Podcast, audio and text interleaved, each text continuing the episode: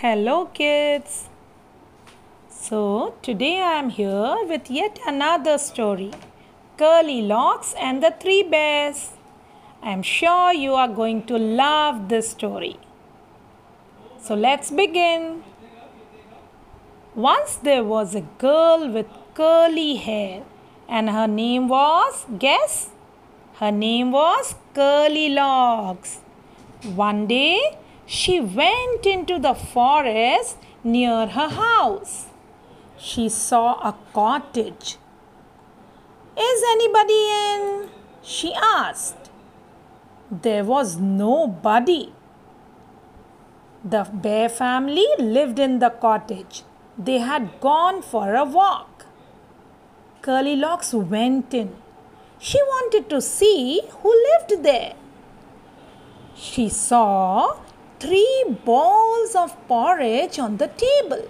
There was a big bowl for Papa Bear, a middle sized bowl for Mama Bear, and a tiny little bowl for Baby Bear. Curly Locks was hungry.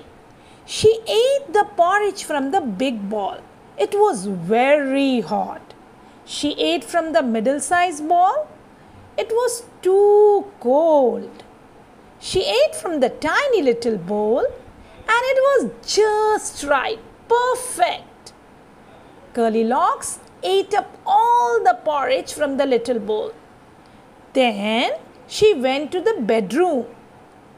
There was a big bed for Papa Bear, a middle sized bed for Mama Bear, and a tiny little bed for Baby Bear. The big bed was very hard, not correct, not the one he, she liked. The middle sized bed was too soft, but the tiny little bed was just right, perfect. Curly Locks fell asleep in the tiny little bed. While she was asleep, the bear family came back. And when they entered their house, Somebody ate my porridge, shouted Papa Bear in his big, gruff voice. Somebody ate my porridge too, said Mama Bear. Somebody finished all my porridge, said Baby Bear in his tiny little voice. The bear family went to the bedroom.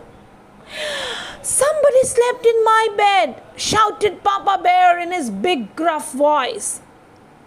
Somebody slept in my bed too, said Mama Bear. Somebody is sleeping in my bed right now, said Baby Bear in his tiny little voice. Curly Locks woke up that time.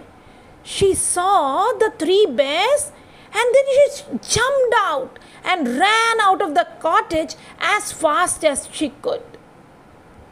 So, then she never came back. That's the end of the story.